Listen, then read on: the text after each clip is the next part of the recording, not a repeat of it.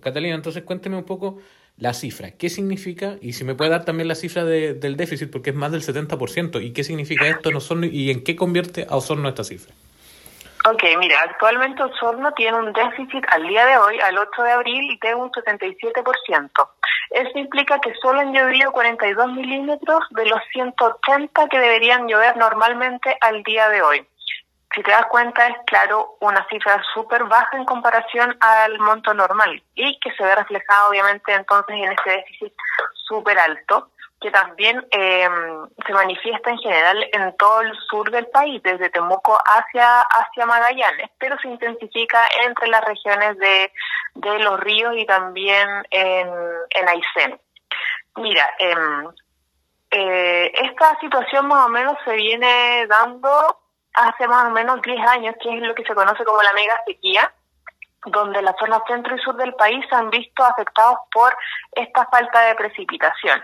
Y Osorno también ha sido una de las ciudades que ha, que ha registrado entonces este déficit de, precipitaciones constantes en estos 10 años.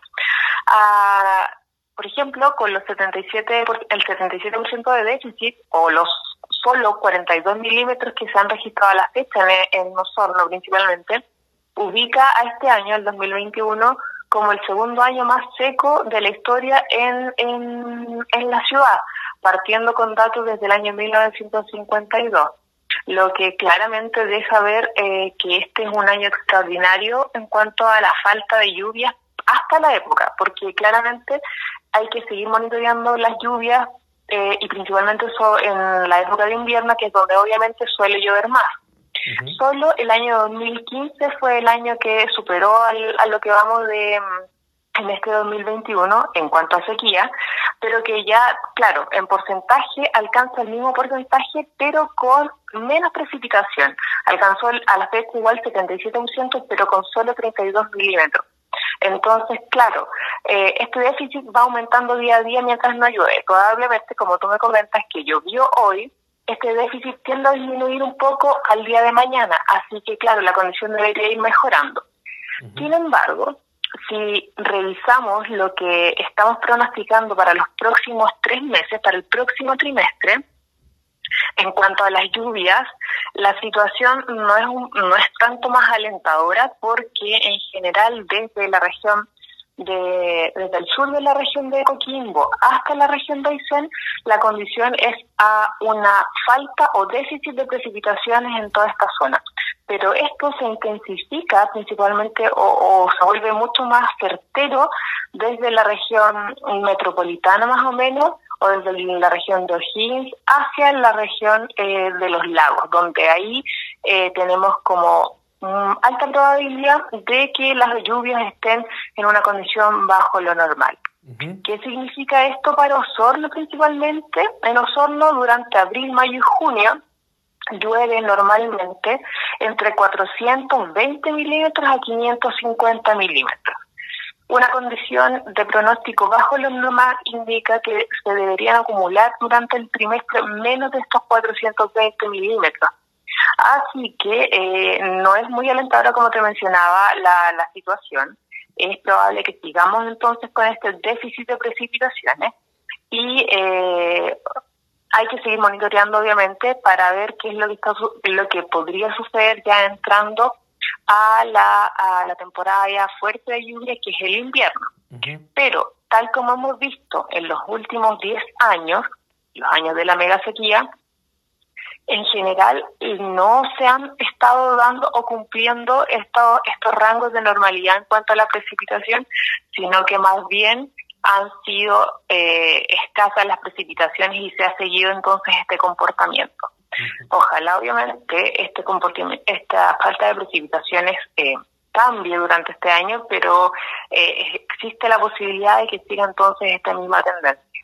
Catalina, y me imagino que debe ser causas multifactoriales, pero las principales causas de que esté ocurriendo esto, eh, ¿cuáles son? ¿Cuáles serían?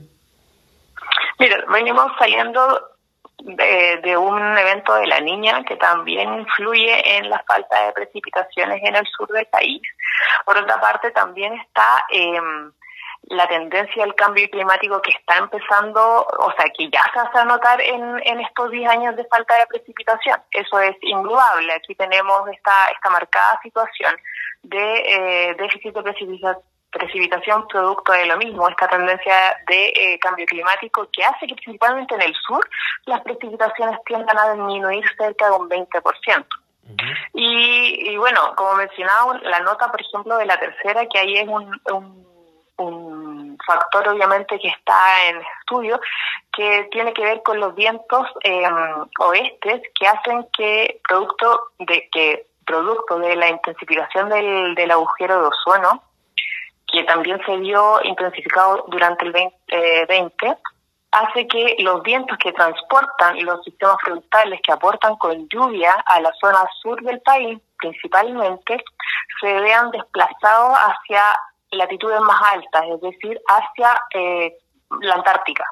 Entonces, todo esto tiende a llevar los sistemas frontales y las lluvias, las tormentas, más al sur. Por lo tanto, las lluvias obviamente se registran más al sur y no en la zona centro-sur como, como era anteriormente. Catalina, eh, para precisar también, quería consultarte desde tu voz ya autorizada. ¿Es Osorno en este momento la ciudad más seca de Chile respecto de esta estadística o no? Sí, sí, es lo que mencionábamos en esta reunión y en este boletín también. Eh, Osorno es la ciudad más seca eh, eh por el momento, claramente. Hasta la fecha en, en el país, con el déficit del 77% y con solo 42 milímetros de precipitación acumulada. Ya, o sea, comparando obviamente los distintos climas que hay a lo largo de Chile, pero Exactamente. Eh, en Chile, Osorno en este momento es la ciudad más seca respecto de su propio clima respecto de su propio clima o de su propia normalidad. Ya, ah, perfecto, ya, sí, para consignarlo bien en la nota para no, para no caer en errores. Em, claro, no, pero súper bien, está muy, muy bien especificado. Ya, excelente. Y lo otro, Carolina, eh, en cuanto a las temperaturas, ¿cómo andan los rangos de normalidad y, los y los las temperaturas de, al menos de los últimos meses o lo que se proyecta también? Mira, podemos hablar de lo que se bueno, de lo que pasó, por ejemplo, tenemos la condición de marzo, que es lo que tengo más a la mano. Y en cuanto a la temperatura máxima del mes de marzo, en general todo el sur eh, tuvo una condición sobre lo normal claro que los rangos de, del mes de marzo tienden a ser un poquito más inferiores que en el mes de, que los meses de verano. y en cuanto a la temperatura mínima, Osorno también registró levemente una condición sobre lo normal, pero en general dentro de los rangos normales. Así que ha estado, no ha estado tan frío. Sin embargo, lo que se espera ya para para los próximos meses, hablando ya en el pronóstico de mm, para el trimestre de abril, mayo y junio, Bueno, para Osorno se espera que en general las mañanas del trimestre estén con una condición de normal abajo lo normal, o sea, dentro de lo normal y más fría.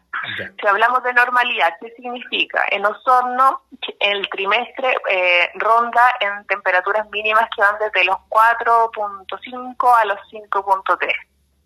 Y esta condición entonces de normal abajo lo normal espera que si no están dentro de este rango, posiblemente al final del trimestre se promedie una condición que esté bajo estos 4.5 grados.